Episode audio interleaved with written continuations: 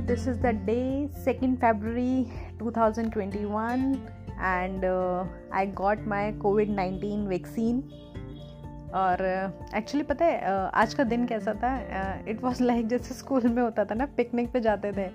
एकदम वैसी फीलिंग मुझे आ रही थी कि uh, हम लोग को हॉस्पिटल को से सबको जाना साथ में वहाँ जा कर के वैक्सीन का पहले तो डर बड़ा लग रहा था कि यार वैक्सीन लगवानी है बट ठीक है डर के आगे जीत है वैक्सीन लगाई।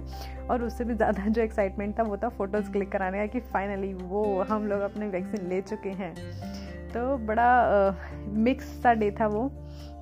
जिसमें एक वैक्सीन को लेकर डर भी था पर एक एक्साइटमेंट भी थी कि चलो फाइनली हमें वो वैक्सीन लग गई।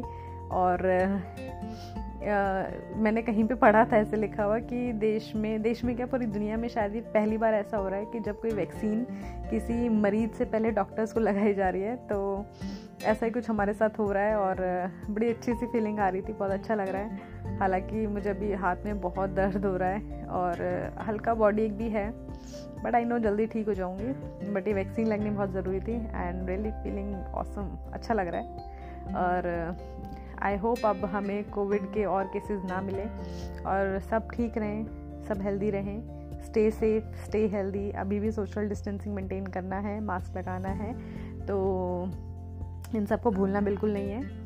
तो ये बिल्कुल लगातार करते रहिए और हम सब ऑलमोस्ट अपनी कोविड नाइन्टीन के अगेंस्ट जंग जीत चुके हैं। बाकी जो बचे वो भी जीत ही लेंगे। So till then stay safe bye bye